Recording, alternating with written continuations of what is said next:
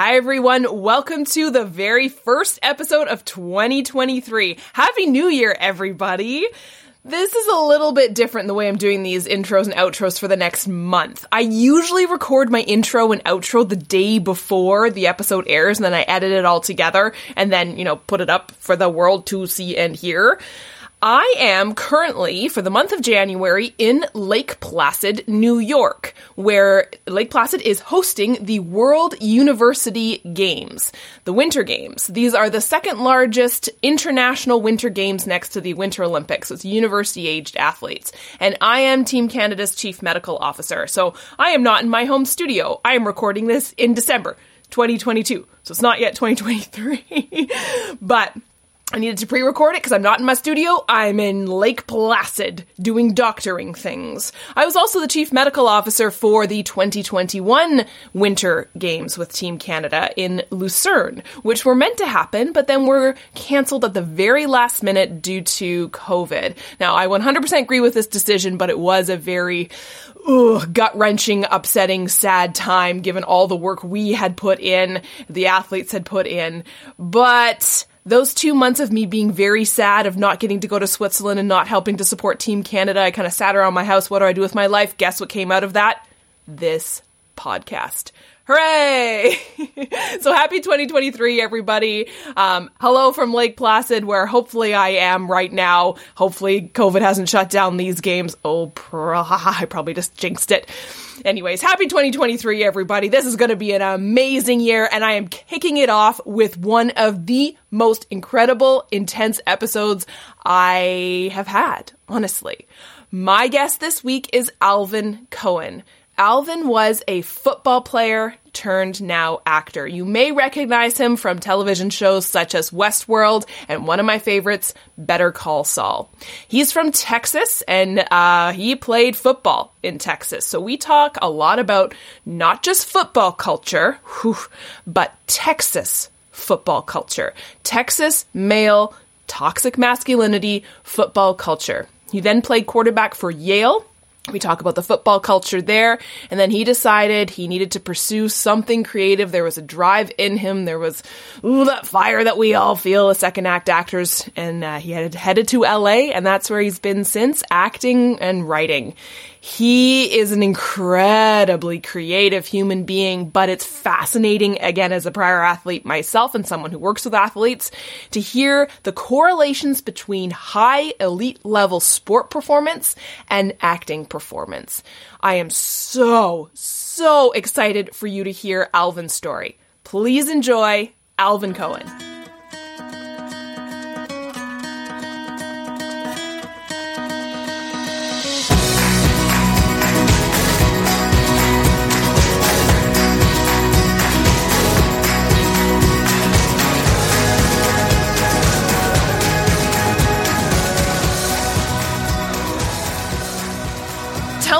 Story. How did you get into the acting business? That's a good good question and a long story that I'll try to make reasonably short. Um, which is, um, I was a football player growing up. I I, I played professional football briefly, um, and when I say briefly, I mean very briefly. Uh, and um, when I was done, I kind of didn't know what I wanted to do, and I ran off to Eastern Europe in this job that I had gotten um, kind of told about and made to sound very glamorous and you know hanging out on yachts with Saudi princes and all this stuff. Well, it turned out that that job was not what I thought it was. Um, and I had a girlfriend at the time who was finishing up her master's at USC, and uh, I spent about a year plus in in Eastern Europe, um, in Romania and then Albania. Um, kind of running a little bit, you know, a little depressed and and uh, trying to figure out who I was if I wasn't playing football. I had dedicated most of my life to playing football, um, and when I decided that I was done in Eastern Europe, or or when I kind of got ran out of Eastern Europe, which is a whole other story we can get into if you want, but. Um, I, I, it was either like go back home to Austin, Texas, where I'm from, and you know have an insurance job and two kids and a picket fence or you know go visit my girlfriend in LA and so I spent 10 days in LA and, um, uh, when I, when I got done, by the time I got done, I decided that I wanted to move out there. And, um, so I came back to Austin, grabbed my stuff and moved to LA. And, uh, two weeks later, she and I broke up. And so I was in LA, not knowing anybody and kind of looked around and was like, well, I guess I'm 24 years old. You know, what do you do when you're 24 years old, single, and don't know a soul in LA? Well, you start acting, you know? so um, it was kind of by default. I, I just, I took an acting class just as a way to kind of keep busy, really. And, and um, uh, what I didn't mention was the part of in Eastern Europe where I was doing a little bit of production. So I had a little bit of production experience and kind of, kind of was inter- figured I was in LA once and I might as well try out the entertainment industry because if I move somewhere else, I'm probably not going to have the opportunities that I have. And that was 20 years ago. So I ended up, um, yeah, kind of, kind of falling in love with the acting side of the business, and that led to writing and producing and podcast production, and um, so I have my hands in many pots now. But certainly, acting is the first and and and greatest love. Was there anything that you noticed that you've been able to pull from your not just professional football career, but just, you know, like life before you got into acting? Yeah. Any life skills that you've now noticed, oh, I'm glad I had that life skill now? Yeah, you know, um, another great question. I, I think um, there's a lot of similarity in terms of the the the supply demand, if you will, in professional sports and acting, right? Like there's an oversupply of people who want to do it and, and, um, a, a, minimal demand for, you know, needs to fill those jobs. I mean, there's 96 professional football quarterbacks approximately, and, you know, half of those positions are already taken by the time you're trying to get in to the game. So, in any one year, there's a turnover of 30 guys, maybe that make a roster um, fresh out of college, and there's probably 200 guys that want those jobs. So it reminds me a little bit of the audition process in the sense that, you know, and especially nowadays with self tapes, you know, I mean, it's a global process and you're competing against hundreds, if not thousands of actors. Of course, we as actors don't like to look at it as competition, you know, and, and I think there's truth to that. That's different than football in the sense that, you know, as an actor, it's um, you know, you, it's your brand, and you put out your art, and and sometimes you get it, and sometimes you don't. So, I, I think the parallel there in terms of a mindset has always kind of helped me. Um, I also think that um, football was a very regimented workload. It was it was very you know designed and you had coaches and you know you, you, you were you were in specific places at specific times to do specific activities and um, it took me a while to apply that model to acting because you know acting is a is a collaborative art. You need you need you know somebody to work with, and um, so I had a hard time finding out how to kind of work on my own. Um, but eventually, you know, kind of learned. And, and, and part of that was honestly writing. And when I started writing, um, I, I, learned how to kind of move the ball forward as an actor uh, um, without, you know, and and I guess what I'm saying is put together a schedule that that that had me working it at as a job, you know, as a as a as a profession, and I felt like you know when you're not on set, that to me is always the hardest time to to you know figure out what you're doing with yourself and how you're how you're kind of developing and how you're growing as an actor. And class can be helpful in that way of course. Um, obviously that's been challenging with the pandemic but um, uh, i have found that, that that's been the biggest transferable skill has really been understanding you know what what it looks like to to go after a dream, go after a goal, and and what the kind of workload needs to be to to try to achieve that goal or, or that dream. And and it wasn't a direct correlation between football because I had all this support system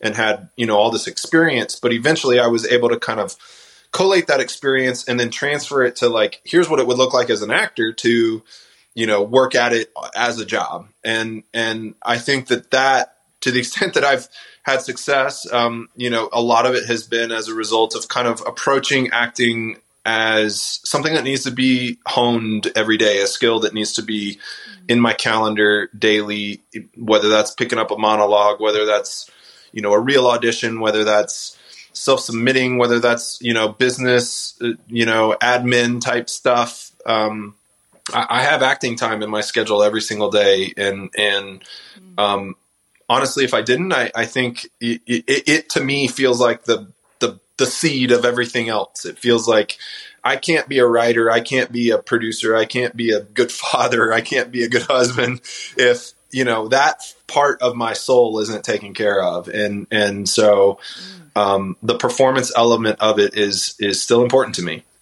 It's interesting that you mentioned that kind of regimented and putting it in your in your day be as like that's what you would do if it was your job. Yeah which it is, right? You know, I have a meeting between this time and this time. I'm acting between this time yeah. and this time it's funny if I chat with people, and this is a broad generalization, people who've been acting for uh, longer, you know, like the kind of people who've been acting all the time, they've kind of countered me saying, oh, well, that takes the creative spontaneity out of. Like that takes the art out of acting and turns it into like the science of acting, and then like that kind of destroys the beauty of the art and blah, yeah, yeah. Um, what are your thoughts on that? Because I'm of your vein, right? I need the logical, segmented, you know, like regiment. But I kind of worry, like, oh, is that getting rid of the creative spontaneity? It's funny because I read, I read, uh, you know, I, I, I'm dabbling, as I mentioned, in a lot of different creative professions, and so you know, writing for instance, is a very solo pursuit, right? You can write without the help of anybody else. And as a writer, it's the opposite kind of culture, right? Like when you talk to other writers, they're like, you've got to show up at the page and write regardless. Like a prof- the difference between an amateur and a professional is a professional writes every day. Like you, there's all this like hmm philosophy as writers that is counter to exactly what we hear as actors, which is kind of I agree. Like a lot of people hear that, right, and a lot of people believe that, and um, I think there is room for spontaneity as an actor, but I just don't think that reflects the real world. Like if I book a you know multi episode co-star or multi episode guest star or regular, like do I feel like acting every day? Like, I, I don't think so, mm-hmm. uh, you know? And, and so if I'm just like, that that that lends itself to me to being the actor who wants to stay in their trailer until they feel ready to be inspired when the whole crew is waiting on you and and that's a, a bit of an exaggeration but it's like to me craft is being able to turn on and turn off you know your character and and and it, I I think that at least for me personally, it's a lot easier to ramp up than it is to ramp down. So I actually struggle with the opposite effect, which is more of a depression or a uh, a letting go of the character once I'm done in that particular. Like I put so much energy and effort into that into that that work, and then to let it go, I actually struggle with that. And you know, my wife would tell you I'm kind of a crazy nut after I get off the set. um, so yeah, I, I mean, I I, I hear that, and I think it would be nice to me if I could act only when I'm inspired to act, or I could wait for inspiration. I just don't think that reflects my life in the business. I, I, I think auditions come when they come, jobs come when they come, and you know, I, I don't think that my output would be, at least for me, my output would not be regular or good um, just because I wouldn't be practicing the craft very often. I would, you know, I'd be waiting for inspiration most of the time. And, and, um, I, I, it's nice when that, when those connect, those do connect occasionally when you're inspired or you get a part that, you know, really reflects your brand or you're very interested in, or, you know, there's a part of it that, that you really connect to and you can really dive in there deep. Um, and and that that to me is the drug, right? Like that's what we're all seeking um, is that connection of inspiration and art. Um, but I don't know that. I mean, you know, that happens to me, at least for me, 30 or 40% of the time. And the other time, you know, I'm running a business. And for me to run a business, I, I have to approach it as a regular, you know, I've got to, I've got to be there every day and show up and work on my business. And, you know, I will admit that mm-hmm. sometimes that, um, looks different, you know, sometimes I'll have like a, audition on the books and I'm just not feeling it, so I'll go do some admin instead, and or I'll you know open up something I, I, you know i have a lot of different ways that kind of warm me up to kind of get into something i don't think that when i show up to be an actor or when i show up to be a writer like i'm i'm rarely ever in the mood to do those things and like for me as a writer like the first step is um, listening to a song and and like i there's certain songs that I associate with the scripts, right? And so I listen to that song and I open the script and I just I agree to myself. My commitment to myself is I'm going to read the last scene I wrote. Like that's it. That's the only agreement, right? And so I'm listening to a song and I'm reading the script, and the next thing you know, ideas start to flow, and and there's next thing you know, I'm writing a paragraph and a page, and and and I see it the same way as an actor. It's like um, all I have to do is pick up the script, right? Like I just have to pick it up and I have to read it. And that's to me is like the first step is like a little bit of music, maybe a maybe a, a scent is really big for me, so I like I like to, you know, light a candle or burn some sage or something and there's something about that that gets me in the artist inspiration phase and so I I have a sense and I pick up the script and I read the script and that's all I'm agreeing to do to myself. Like I've got this time in my schedule, but I'm only agreeing to that. And um, yeah, usually by the time you know I picked up the script and and you know that song is over, I'm interested in doing a little bit more work. And and um, so again, like to me, I think craft is that ability, right? It's it's that ability to kind of turn yourself on and and then like I said on the backside be able to turn it off, which again I struggle with much more than the the turning on part. Were you always creative growing up? Like, were you a creative kid? It was such a latent interest in that, like, I was always a kid who liked art. Like, I was, I was always a kid who was drawing, who was building with Legos, you know, who was out playing imaginary, you know, stuff with friends, building in the woods and running around and pretending like you're a cowboys and Indians or whatever it was you know? And so i had a very um, i think a very creative brain and a very um, fulfilled imaginary life. Um, but i think that the culture of sports and the and, and certainly the culture of you know texas masculinity if you will kind of dampened that. And and certainly the football culture that i grew up in you know that was kind of at least the way I felt, and I don't know that this is actually true or whether it was just how I felt about it, but there was kind of like a a look down of like that's for sissies kind of thing, you know, um, and and and so you know I, I never got to like it was always something like even I, I went to Yale um, for for college and um, you know very obviously prestigious acting program and I remember I was playing football in college at, at, Yale, and I remember kind of walking around campus and always passing by the drama department and knowing that there were famous people who had come out of that drama department and kind of like looking around, but never really being able to say, yeah, I want to go in there and check that out, you know? Because like one of my good friends, he joined, he was on the football team with us at Yale, and he he went and auditioned for the, the one of the plays that the drama department was, and he and he ended up you know, they needed bodies because they only had a certain amount of students. And so he ended up in like the ensemble, like being like a soldier who carried a spear in some play, you know, like no lines, like an extra.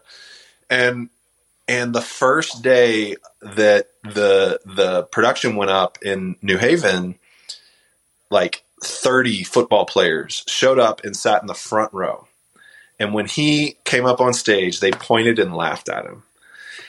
And that's you like you know oh as an actor God. like that's awful right? Like that would be awful. But that was just that's the culture of football right? And i'm not saying it's useful. I am saying it's useful in producing football players but it's not useful in you know so many other ways. Uh and and and so just to tell that story like that that was kind of my experience growing up as a as somebody who had a latent creative curiosity and and wasn't really allowed to express that so much so that my first acting teacher told me that I had armor on that I had to take off to be an artist. And I think it took me 5 to 10 years to really kind of be comfortable in you know expressing that way even to this day you know I'm no different than anybody else I'll I'll I'll you know put something out on the internet or whatever and and you know as an actor and I'll do a monologue and I'll put put it on Twitter or whatever. And you know I'm st- I still am, have a little bit of that like uh, the football player is going to be on the front row laughing at me kind of thing you know? So um, long-winded answer but but mm-hmm. all to say yes it's always been who I am but I think I've only really stepped into that skin and that voice within the last 5 or 10 years Mm. And what's been helpful, kind of stepping into that and kind of getting rid of the term I've heard is emotional restraint, that kind of hardened shell. And what's been helpful for you? Mm. That's, um, I, I think if you talk to, to my acting teachers and, and, and, you know, mentors over the years, I'm still, um, a restrained actor. I, I, my, my emotions are, are still bubbling underneath. I'm not going to be, you know, the the Jim Carrey big actor, right? Like I'm always going to be a little more subtle. Um, and I think part of that is that shell that that still exists. It's part of who I am, and I think accepting that that's part of who I am as an actor is is has been useful. Um, I think again, I, I, go back to the the conversation we were having about discipline, which is just knocking at the door every single day to try to open that process up. Um, uh, and that that looks like practice. That looks like getting on stage and failing. You know, that looks like having a teacher who is actually pushing you healthily and um, you know to to go further, to go deeper. Uh, I, my most recent teacher, who I adored, um, and unfortunately recently passed away um, she opened up Shakespeare to me, and and like I had never done Shakespeare. I wasn't, you know, I, I was playing football, so I wasn't classically trained, or you know, and and that always felt like this way over there thing, you know, like this thing that you know actors who went to drama school and you know did, and you know she made it accessible to me and, and i think more than anything it, it, like that's an experience that grew me emotionally or, or opened me up emotionally as an actor just the challenge of you know that language and that level of you know work was um, it forced a a yeah a growth um, and then I also think eh, for me self care has been huge. Um, you know, I, I, I meditate regularly. I um, I have a pretty good you know diet and exercise routine.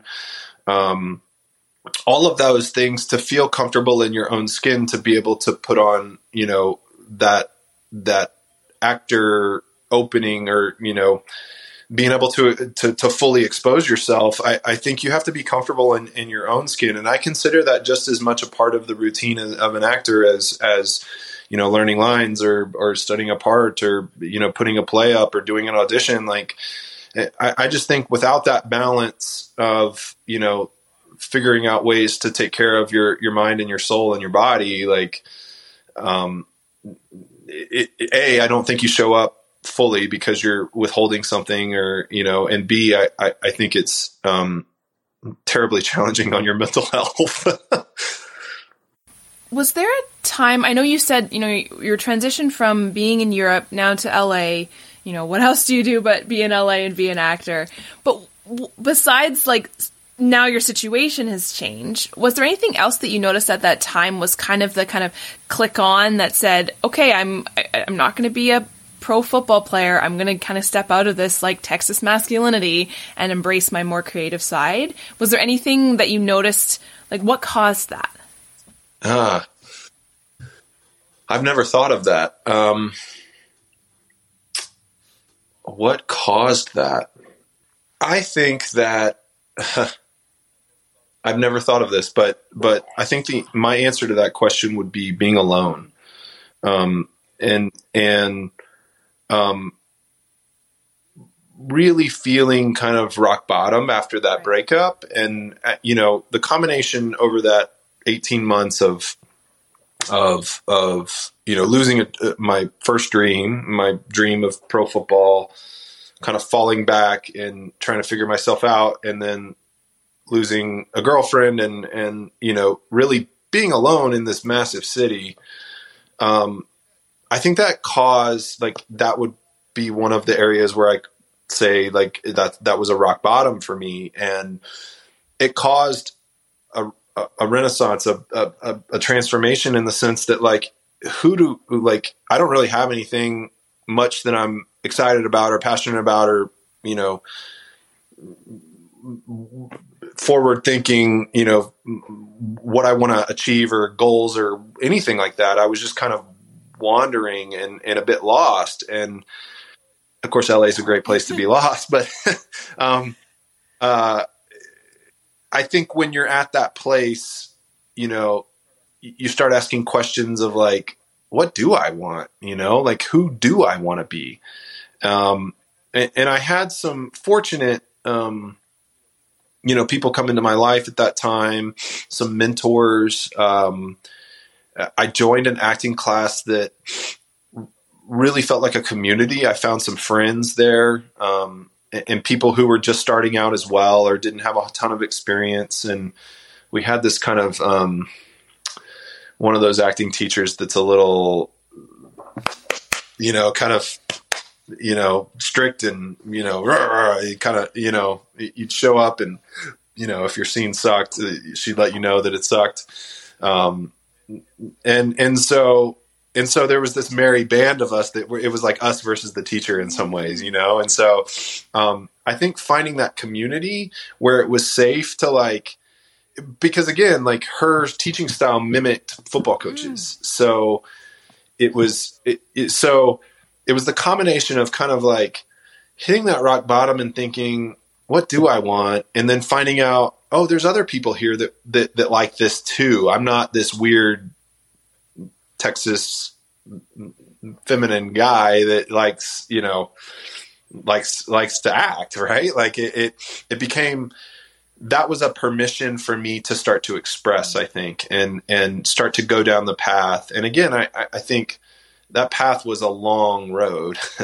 um, it was not overnight for me. Um, I, I, especially in that environment, um, you know, with a strict teacher, um, there was a lot of a lot of questioning and a lot of frustration over those next few years. But um, yeah, I, I think I think that that's it was really a, a yeah a, a, a a really a reshifting of identity um, on a core level and and finding out more about like I said, I think that bass note was always there. It just wasn't allowed. It was a voice inside of me that was always kind of whispering, but was never allowed to be heard and and I think that the the the rock bottom and the mentors and the community allowed me to say, "Hey, it's okay to let this voice out," and um, that was a process, but but one that I think in some ways, like really, I, I don't mean to like dramatize it, but really saved me. You know, I mean, I I, I needed I think that that voice would have eaten at me um, had I gone into a corporate job. I think I always, you know, I would have had huge regrets. I, I might have um, drank a lot more, you know, like I, I, um, I, I, think it would have just gnawed inside. And, and fortunately, um, for, for me, I, I somehow found a way to, you know, let it out. Is there anything that has surprised you about the entertainment industry since being in it? Yes. Um, and it's kind of the same thing on both the positive and negative side, um, which is like how how wonderful people can be, like how um, how collaborative, like what great things can be made. Um, I did a I did a a little part on Westworld. The massiveness of that production was just awe inspiring. You know, like I, have been on some some pretty big sets. It, it, um, yeah, that doesn't matter. But but the the and I don't name drop Westworld other than to say like it was a massive production. I mean, there were three different crews and different locations and I mean, all the bells and whistles, you know, the the cranes and the lightings and the you know, and um, seeing the the you know the full the full scale of what's possible and and and and feeling like you're a part of something that that is really meaningful and and people enjoy or gives people something to think about or um, uh, uh, you know causes them to emote in some way. Um, I, I, don't know. There's a contribution there element there that I think is um, really important for me as an actor to feel like there's meaning within what I'm doing, and and um, I think that when I enjoy it, acting the most, it's it's when I feel like I'm contributing to a conversation or or you know causing um, reaction in in an audience. Um, and so just seeing a group of people come together on a massive scale to produce something with the intention of contributing or, or, giving a gift to an audience. And that can be in a black box theater of 90 people. It can also be on a massive Westworld set, but that that always keeps me in awe and kind of makes me feel like a little kid of like I can't believe we get to do this. Like you see this? Like we like look around, like look at what we're doing like and and I just I get yoked up on that. Like that that to me has always it always surprises me. Um and on the negative side, you know, people can be assholes. um and I think that just because you're famous or just because you're making a lot of money that gives you a right, you know, to to denigrate another human, you know. So um and that happens in this business, you know. People are hyped up on their power. I I, I call um somebody a long time ago told me that Hollywood is just high school with money. And and I I think that's true. It's like these little cliques of bands of you know here's the geeks over here here's the comedians over here here's the rich kid you know like and it's true. It, and and um yeah I, I don't i don't that's the part of it that has continued to surprise me that you know and there are i think that is massively overstated. I think that most of the people that i have been fortunate to work with whether famous or not have been really really quality human beings but you know, and and I think people like to publicize the bad apples uh, because they're fun to talk about, right? And it's drama, and it's it fills the newspapers when you know somebody goes off on their crew chief or whatever, you know, like. Um, but but um, I have found on, on a vast majority scale that that most people working in the entertainment industry are hugely collaborative, helpful, grateful, loving people. Um, so I guess that always surprises me when you run across somebody who's an asshole. yeah, I had that conversation with someone just recently as well too. And you know, you could wax poetic about like why does it happen? When does it happen? Like when do these really nice people turn into assholes? Like what's the level of money, right? But this industry, even though there are tons of people wanting to do it, it is still so tiny and small. And so as soon as you kind of the word gets out that you're, you know, not fun to work with, I don't know. I just don't see why is there an why? I, I don't know. There's no end game. What's the end game there if you're an asshole? I don't get it. We hear about the people who are assholes who are famous, right? And and I think you know, you don't hear about the people who are assholes who aren't famous. And I think that's because they don't have the leverage to be an asshole and so people don't work with them, right? Like if you show up and you're a problem and you're not, you don't have the the like I said, the leverage to be a problem, then like people are just gonna be like, well, I won't work with you anymore. You know, I feel like we only hear about celebrity assholes because they're the only people that can kind of get away with it, and and and you know, I have some empathy for that, I guess, because fame is a fickle thing, and and um, I think it does something to your brain. You know, I, am in football, in um, in acting. You know, I've, I've worked with known you know famous people, and and that's a weird thing, man. Like I, I, I you know that level of attention, that level of of uh, I mean, people that you know, names that you would know, have told me stories about the experience of fame that that would make your skin crawl, and people handle that differently. You know, like their values and their makeup. And I'm not, I'm not.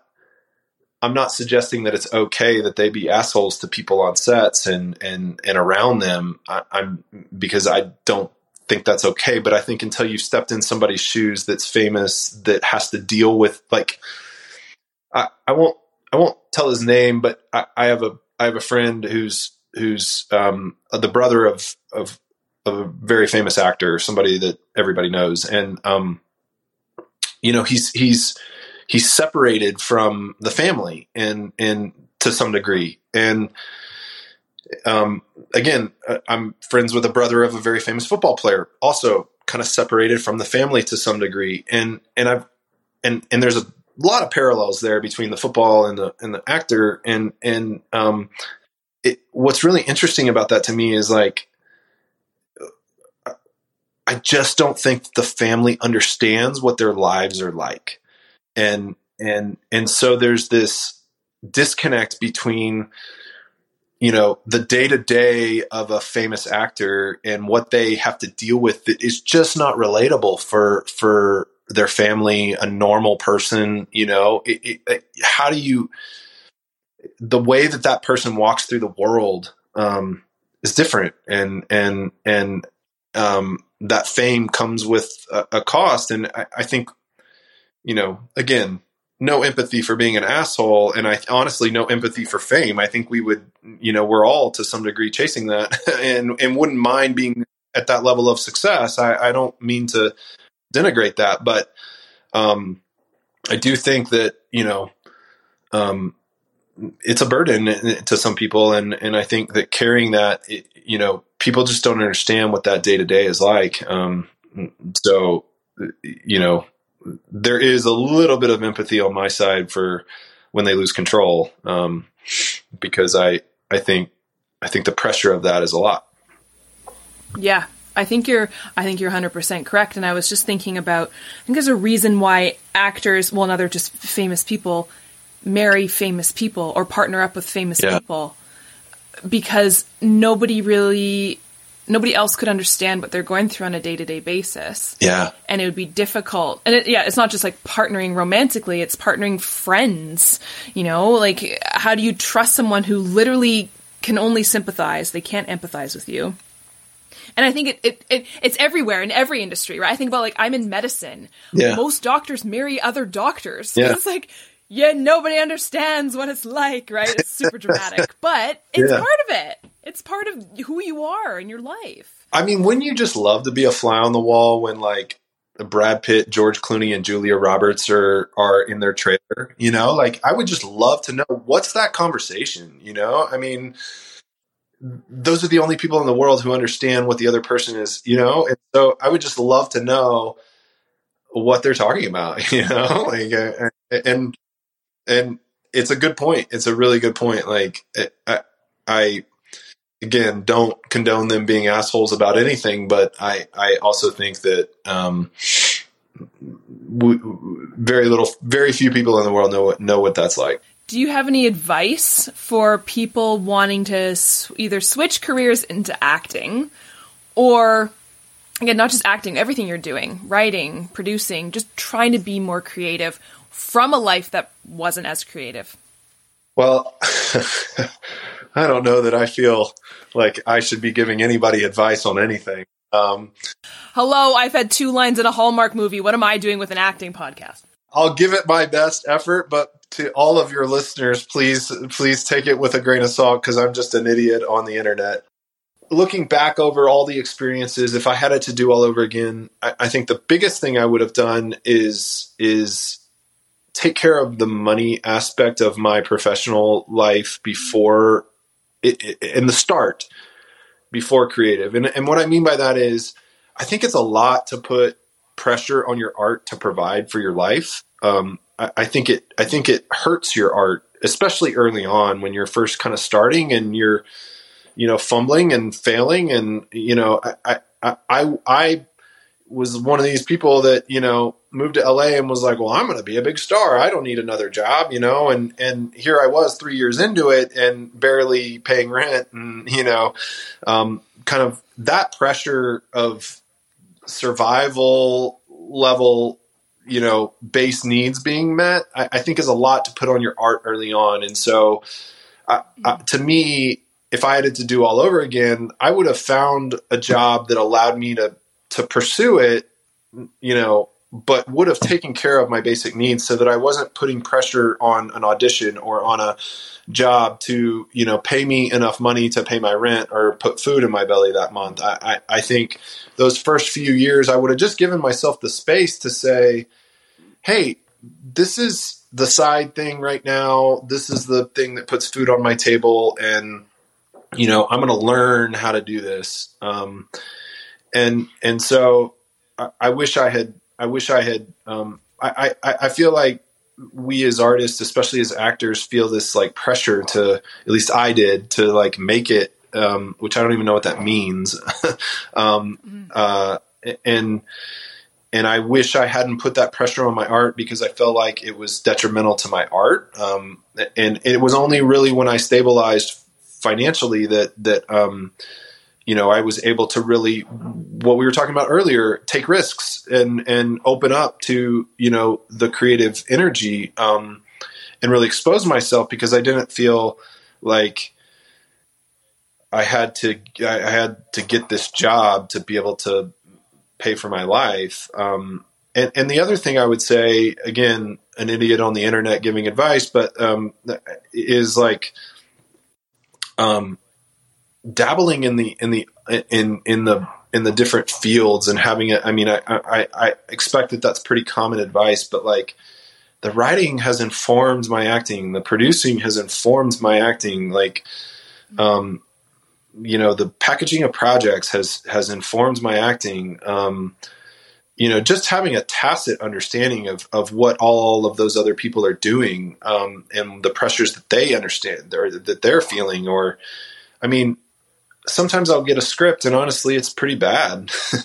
and and yet I know what that's like as a writer, right? Like I know what it's like to sit in front of that computer mm-hmm. screen with a blank page and try to produce something. And so there's a there's a as an actor as I sit in front of that script and I look at it, I'm like this was somebody trying, man. Like you need to show up for them and make it beautiful for them because this is their art and you're in service of that script. And um, even if you don't, you know, let go of your misconceptions, like that to me, like as a writer, has like, yeah, like informed me as an actor where there's just a level of of preciousness or a level of um, love that you have to bring to your work as an as an actor in service to what that other person is bringing. And and I just don't think I knew that inside out until I sat in front of a blank page for two hours and wrote some really bad text and,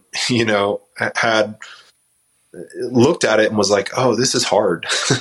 um, and, and, um, so I, I just think that like, exploring where you know we talked about inspiration exploring where where you're inspired in in in you know i have found that when acting is slow, writing is is is fast. When when writing and acting are slow, mm-hmm. producing is fast. When you know producing and writing are slow, acting is fast. So I have found that the the diversity of skill sets has kept me more busy creatively and to the end of what I said at the beginning, which is it's allowed me to transition out of that hobby phase and make creativity as a whole my profession because I don't make just I don't make enough money to to to make a living just as an actor, just as a writer, just as a producer. But you combine all of those things, and I make a pretty good living.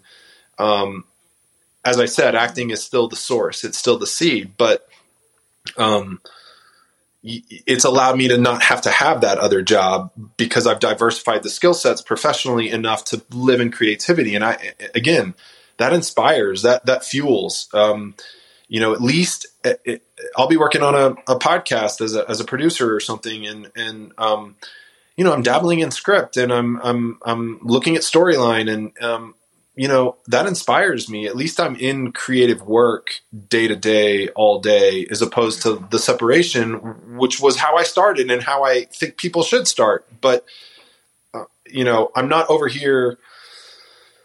I don't know, being a personal trainer or having to work at a restaurant or, you know, you name it. And, and, uh, you know, the creativity is this small box that I get to open occasionally. It's like day to day is all creative now, and that's because there's a multiple skill sets that that I can that I've monetized so that I've got different streams of income coming in as the as the inevitable ups and downs of the business, you know, come. That's great advice. And I, again, just kind of going back to what we were talking about before about why do actors become assholes and that whole empathizing with who's going to empathize with these people. It's the same thing with now you know exactly how it feels to be in yeah. the shoes of a writer, right? So what an advantage. Well, not advantage because like everyone can do it, but no, not that many people do it, right? But yeah, like what, uh, like that's so good. Like you were saying for your acting because now you have not just sympathy for like, oh yeah, sorry, your script is bad, it's empathy, right? And that is such a key emotion for actors. And it's not coming from like I learned how to be empathetic. It's in acting class. It's yeah. like, really it, it, empathetic. You know, you know where else I've seen it show up as well is in the audition process. There's been a shift in in my head that I think has come from being a writer. And you'll hear a lot of actors be like oh go do go be the reader for a casting office or go you know intern at a casting office and you'll learn what it looks like. And it's like yeah that's great. And and i'm sure that helps some people. It didn't help me. I did it. Um, all i saw was you know the ego in me saying well i should walk in and audition for this part. And the truth is i probably the truth is i probably wouldn't have been any better or any worse than any of the people that we saw but um, I think one of the things that has really shifted in me is to is in in that regard is to see like if you talk to writers, if you talk to showrunners, if you talk to to to they are again mass generalization, um, but by and whole introverts, right? Somebody who's able to sit in a room all day, looking at a computer, living in an imaginary world in their own head, that takes a certain type of person. And so all they want is the actor to come into that audition and beautify what they've written or bring to life what they've written. And for me personally, that knowledge has allowed me to show up and give my art in an audition the way that I see it without fear of, you know, rejection or booking a part. Like, I may not be, you know, the flavor of coffee that they're looking for that day, but uh, for me, it's given me permission to say, I'm gonna like this guy seems quirky and like I'm kind of quirky. Like I'm gonna, you know, I'm gonna influence this in a different way, and I'm gonna like maybe I'll do something interesting. And some of some of the people that see that appreciate that, and some of the people, you know, that see that like book me, and some of the people that see that say I'm not right for that part. But I think that is what success as an actor looks like to me is showing up bringing your full art to the table. And i think that knowing what writers writers just their heart sings when they see an actor on tape or in you know like that level of when they bring when they're like oh they, they that's it you know? And and i think that knowledge has has given me permission in auditions to play. Um and and I, I now feel like you know to me the audition process is when you can start making little short films that are for you and kind of private for you and like your eyes only. You know when you show up and you, you you have somebody that maybe is a reader that you've trust and like you guys are making a little short film and it's like don't care whether anybody sees this. Like the the process you know people talk about the process. What does that mean? Like for me, the way that I've reinterpreted that is I'm making a short film for me. And like I'm gonna I'm gonna I'm gonna make this little short film and I'm gonna send it off. You know, and and but like I like it. Like at the end of the day when I look at it and I watch it, am I like, yeah, I like that, you know. And if I can get to that place, like, yeah, that's good. Like, I'm good with that. Like, I don't care what happens, like, because I don't control that. But like when I make this little short film and I watch it and it kind of makes me chuckle or, you know, makes me afraid or makes me smile or whatever, you know, like that to me is auditioning and and and that to me is success in auditioning when it makes me happy, you know, and makes me proud or fulfilled or emote or it affects me. Um, yeah. So long winded answer, but to say writers, you know, the writing process has taught me that, that I just, when I write, I just want an actor to come in and knock it out of the freaking park, you know, like I, I want to see them bring them and and bring something that I didn't even think of and wow me. And the way that that again has influenced as an actor is to say, yeah, I'm gonna I'm gonna do what makes me kind of you know excited. and so I I love that that one gives you the control back in this industry that we have no control, right? But two, for some weird reason, and I don't know why actors have this, it's that feeling that everyone is the antagonist against them. Casting, writing, producing, directing. Probably because it's like we book so few of the auditions that we get. But I love that in the fact that how would you know that it's the exact opposite?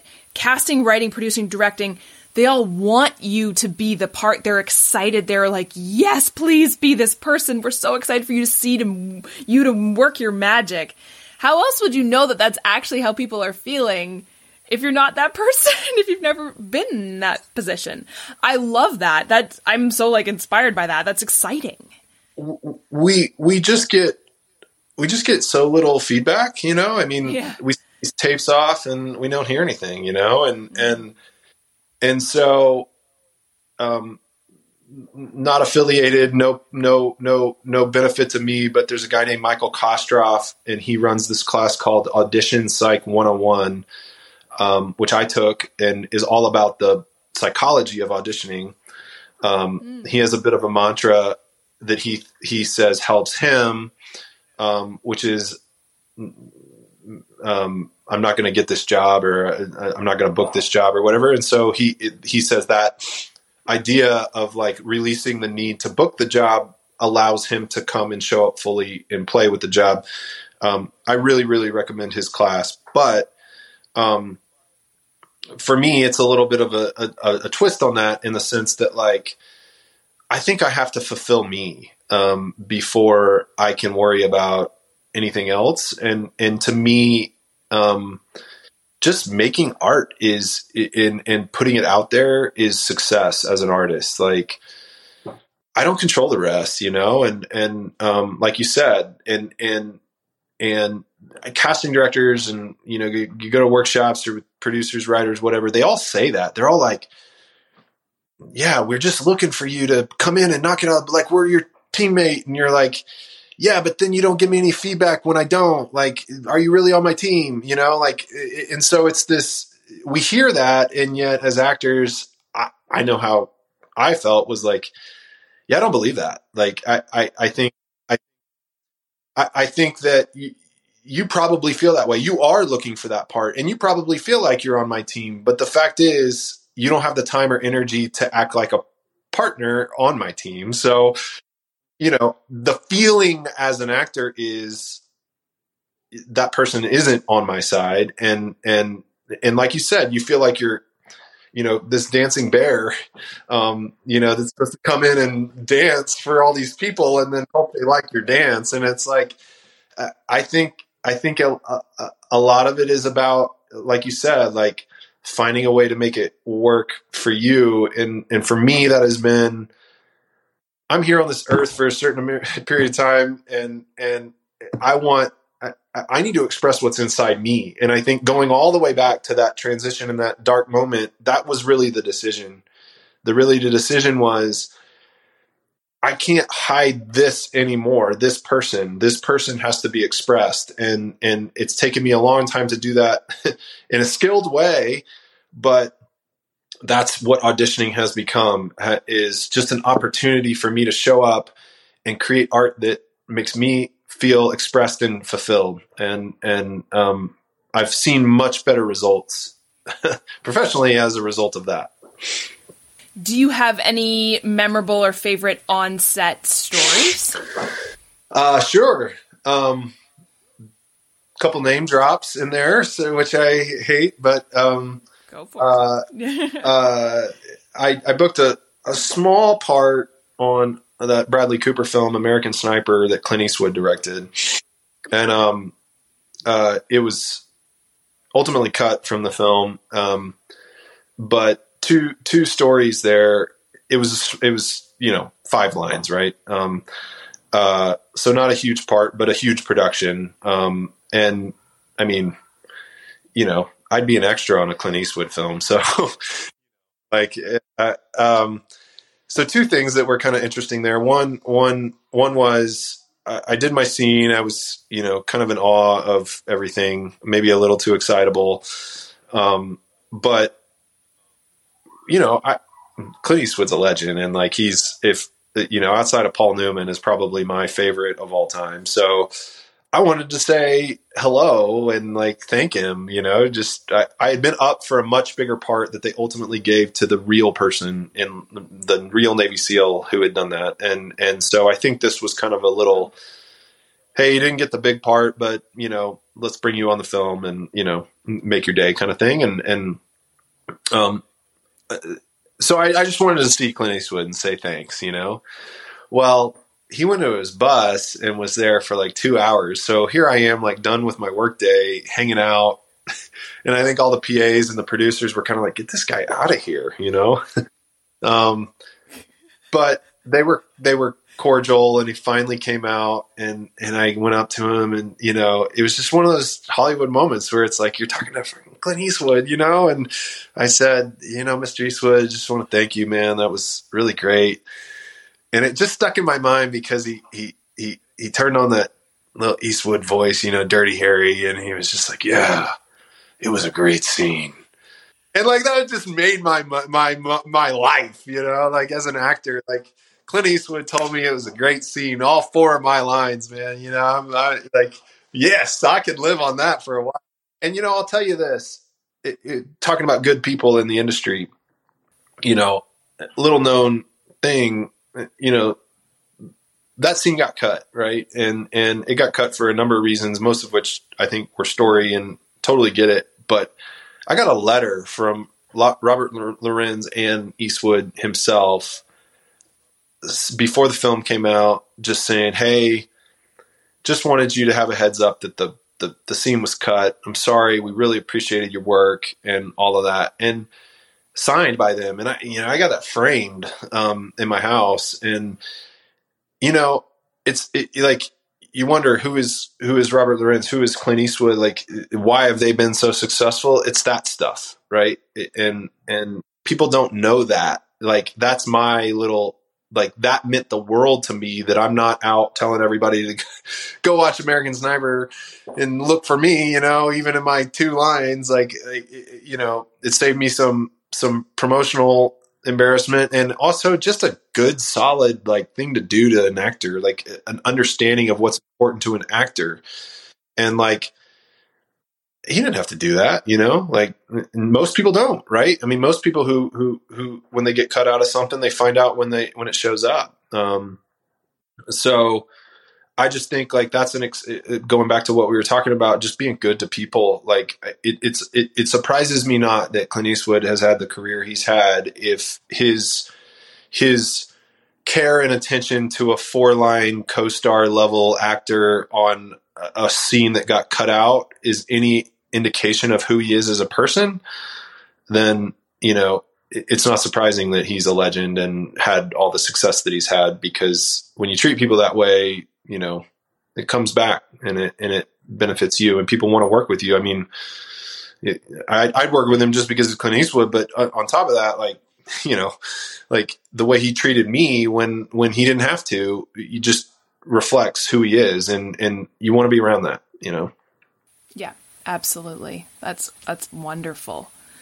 Do you have anything that you are looking forward to coming up this year? Yeah, um, I have a pretty big guest star that I have to say the extremely arrogant and uh, annoying thing of that I can't talk about much because I did I did sign an NDA, but it's in the last couple episodes of Better Call Saul, um, which are airing now. Um, and I'm in uh, I think the second to last episode with a pretty big guest star um, spoiler part. Uh, so I'm pretty excited about that because it's um, in the world of Better Call Saul, which I think is a great television show, and and um, Vince Gilligan directed my episode. Um, uh, so it's a big episode for them and their world, and and I'm a big apparently a big part of it. um, so uh, I'm really excited about that. Um, and and then I've got a, a, big podcast that I produce that's that's coming out um, sometime in October called Something in the Water. That's about concentrations of highly successful athletes from a given location, and um, the athletic is involved in that, and so it'll be a big to do on the podcast world. Um, so I'm excited about that. That sounds awesome. I work in sports medicine. Anything sports, I'm like, oh, fun.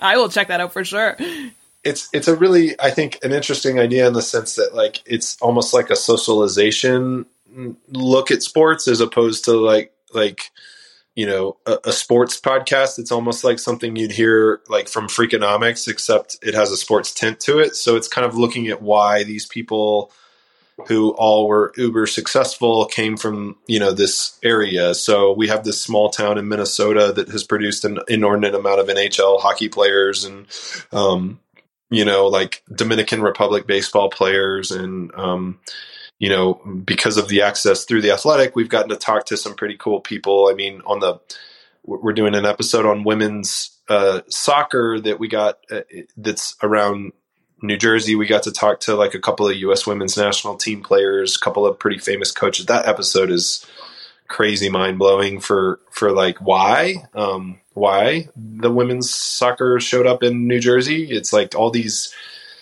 you know immigration factors and you know kind of they, all these different factors came together to kind of produce this little hotbed of soccer talent that produced an inordinate amount of women's national soccer team players. So, um, it's a cool, it's a cool podcast and, and I'm really excited about it, really proud of it. Um, um, and excited for people to hear that and see what people think. Do you have any final words of wisdom or words of advice? That's such a loaded question. No pressure. no, I mean, I told you I'm just an idiot on the internet, so I don't know. Yeah, right. Uh, anybody, I don't feel, I don't feel I should be giving anybody any advice on really anything. Um, but um, this has been a lot of fun, and and it's it's um, it's just great to talk acting, you know, and nerd out on on you know acting because I, I, I yeah I, I think that like I said it's just it's the seed of everything and so you you know when you talk about where do you get inspired I get inspired by being around actors and and act, getting to act and getting to you know be on sets and um, do it professionally it it, it um it, it is the fuel for all of my creative endeavors. So, um, thanks for the opportunity to to chat acting because um, at least for today, I'll be all fired up. I'll probably go make an Instagram story with me air guitaring or something, which is usually what I do when I'm inspired. So, yeah. This is a good yeah. day. Yeah, I feel the same way. Yeah, I feel the same way. Yeah.